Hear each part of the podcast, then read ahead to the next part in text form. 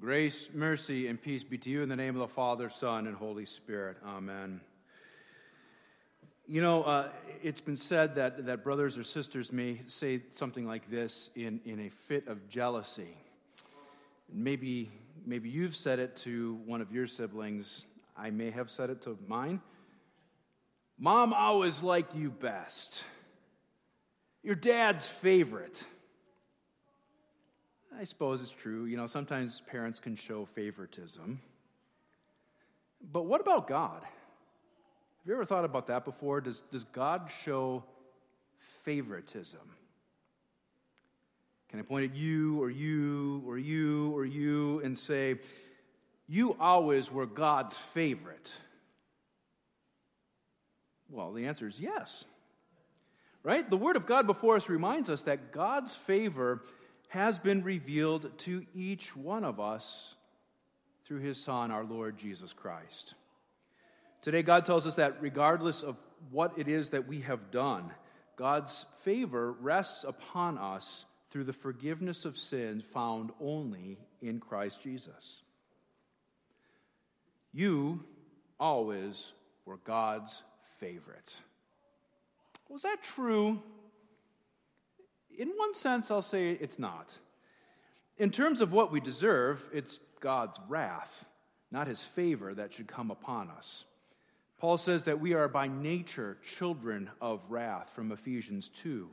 Because of our sinful nature and the sin that it produces in our lives, we do not deserve to be God's favored sons or daughters.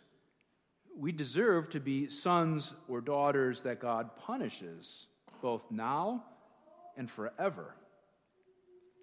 But don't despair, because in another sense, in a grace, in a sense full of grace, you always were his favorite. Paul says that God chose you in Christ before the foundations of the earth, from Ephesians 1. God's words to, to Jeremiah could be spoken to each one of us. Before I, before I formed you in the womb, I knew you. And from Psalm 139, God tells us that He knit us together in our mother's womb and that He saw our unformed substance. Think about that. God chose you before the world began, God knew you before you were you. God was present and active in your development in the womb. Yes, there is no doubt about it. You always were his favorite. But just what does it mean to be God's favorite? That question brings us to our gospel text for today. Jesus visits his hometown of Nazareth, and as was the custom, he sat with the, in the synagogue and he was given the scroll of Isaiah and, and asked to read it. The Spirit of the Lord is upon me, he begins. And we know that this is uh, true and that he means this quite literally because when he finishes, he says, Today this scripture has been fulfilled in your hearing. Right? Jesus is the Christ, he is the anointed one. He is the one who has come to proclaim good news to the poor and to bring liberty to the captives and sight to the blind. Jesus comes, in short, to perform or to proclaim the year of the Lord's favor. And there's that word again, favor. The word favor, as used in the scriptures, has to do with being accepted by God. To be God's favorite means that He accepts you. It means that He accepts you, though, based on His love for you, not on your ability to make yourself acceptable to Him. See, that's what's so great about being God's favorite. It doesn't depend on you or what sins may be lurking in your past. Being God's favorite means, well, that the past is forgotten. The Old Testament, there were years of the, there was a year of the Lord's favor. It was a time where the past was forgotten. And that was called the year of Jubilee every 50 years, past debts were canceled, slaves were freed, and the land was returned to its original owners. the size of your debt, how long you've been a slave, or the number of years uh, you've been without your land, well, it didn't matter. For every 50 years, you got a brand new start. A brand new start. See, that's exactly what it means to be God's favorite. And the fact is that Jesus came to give everyone a brand new start. But what Jesus gives is much greater than just having a debt removed or being, uh, being freed from, from slavery. The good news that is, is that Jesus brings uh, that Jesus brings not just for those who are poor financially, it's for those who are poor in spirit, for those who recognize their debt of sin and their inability to pay, pay for it or to do anything about it. Jesus says, I favor you. I have assumed your debt of sin upon myself, and I have paid it in full with my blood. You are brand new. The liberty that Jesus proclaims is more than liberty for captives in jail. It's liberty for those who are held captive by sin. Jesus says, I favor you and I grant you daily liberty of forgiveness as you remember your baptism. You have a brand new start each and every day. The sight for the blind that Jesus offers is more than just physical sight, He gives the sight of faith. Jesus says, I favor you, and my spirit will convince you of what you cannot yet see with your eyes. Now you have brand new eyes, eyes of faith that assure you that I am present with you always. The release from oppression Jesus offers is more than release from any sort of oppressive ruler or government.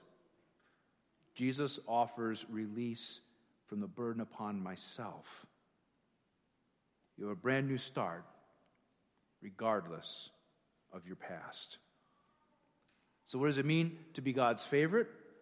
It means that He accepts you because of what Jesus has done through His cross and His resurrection. It means that He accepts you regardless of what you've done.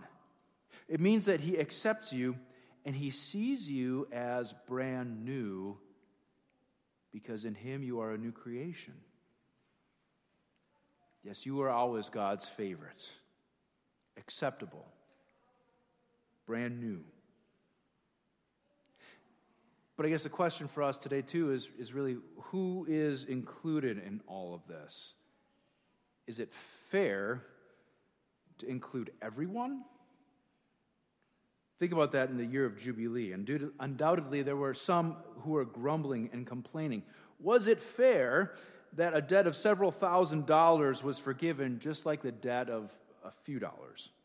Was it fair that, that some got hundreds of acres of land where others only got an acre or two? Is it fair that God should favor, God's favor should be extended to everyone, regardless of the number of sins they have committed or even the horror of their sins.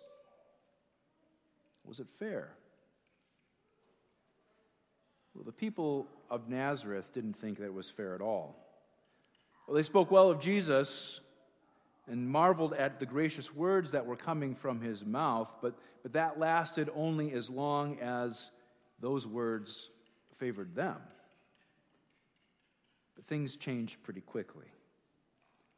Jesus knew that his fellow Nazarenes wanted him to do miracles of healing as he had done in other places.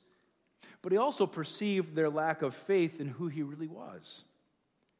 If we were reading Mark's account of the gospel, where Jesus visits Nazareth, it says there that he could do no, he could heal no one because of their unbelief.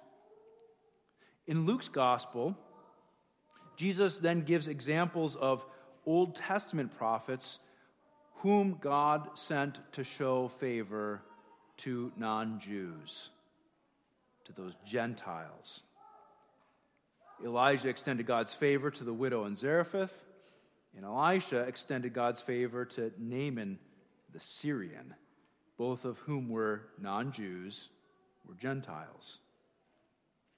The hometown crowd is, is suddenly filled with wrath. It's not fair, they cry.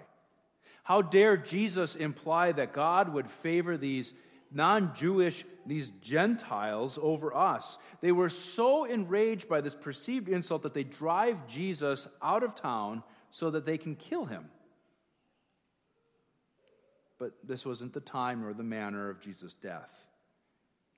Instead, he simply walks away and he goes to extend his favor to others. The people of Nazareth illustrate for us why some people reject God's favor. They thought that they deserved his favor. I mean, after all, this was his hometown. If anyone deserved to have Jesus heal them, it should be the people that knew Jesus and his family. It should be the people who babysat Jesus maybe when he was younger or helped support the family when money was tight or, or, or whatever they did a good deed for Mary or for Joseph. I mean, shouldn't they of all people deserve healing or some miracle because of what they did for him?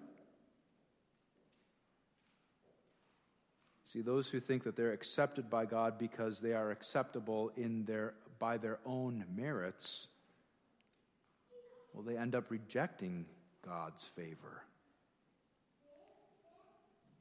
Brothers and sisters in Christ, we, we know better than to think that we're good enough to deserve God's favor, right? But what we may sometimes struggle with is the fairness of God's favor well, how could God forgive so and so for such and such a sin? Is there favor for the rapist? For the child abuser? For the murderer? Well, surely not them, right? That wouldn't be fair. We can fall into that trap of thinking that God could not possibly favor certain people, but but maybe perhaps instead of thinking about other people, we tend to think more about ourselves in this. We think that we have done something that God couldn't forgive. Because of a particular sin in our past, we doubt whether or not we could ever be God's favorite. Maybe because it was of our part in, in, in breaking up a marriage. Or maybe because of words that were spoken when, when tempers were flaring that led to fists flying. Maybe because of intentional harm done to another, either physically or emotionally. Right? I mean, some sins burden us even though we intellectually know that God forgives. Perhaps this morning you're hurting because of a sin in your past, and you can identify with those words in the text that talk about being captives. We're being oppressed. You feel imprisoned, surrounded by the thoughts and the memories of that sin. You feel oppressed by the, the burden of shame and guilt as these, as these thoughts weigh upon you. And to be honest, you don't feel very favored by God. But see, this is where the good news of the text comes. And this is where the good news for you who are poor because of your sin is because Jesus came to proclaim favor, the year of the Lord's favor to you. And through Jesus, God's favor rests upon you. Through Jesus, God makes you acceptable by the forgiveness of even that sin. Through Jesus, God liberates you from the captivity and that oppression to sin. And through Jesus, God says to each and every one of you, You always were my favorite. We dare not be like the people of Nazareth and think that there are those who should not hear that message. I mean, God's favor is for all who sinned, whether it's in great or in minor ways in the eyes of others. If we don't talk about the way that sin binds us and holds us captive, we'll never be able to proclaim the year of the Lord's favor to those whose sin still seeks to hold them. Dear brothers and sisters in Christ, you may have said it in jealousy to a brother or sister, well, you were always dad's favorite. But hear again how God says it to you this day in love. You are always my favorite. God says that to you regardless of your sin. You are always my favorite. God says it to you because of Jesus Christ. He made you acceptable, and He always makes you a new creation and gives you a brand new beginning. You are always my favorite.